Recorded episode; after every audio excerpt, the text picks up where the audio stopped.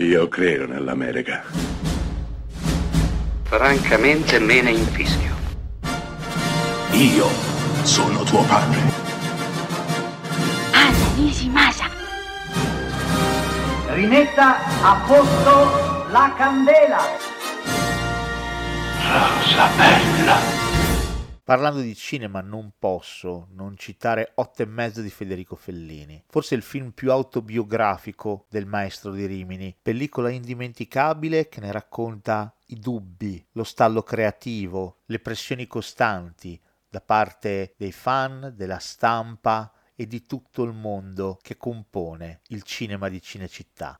Il mondo si spacca praticamente in due, tra chi ama Federico Fellini e chi non lo sopporta, ma io credo che i secondi non abbiano mai veramente visto un suo film, o forse lo hanno visto privi di qualsiasi contesto.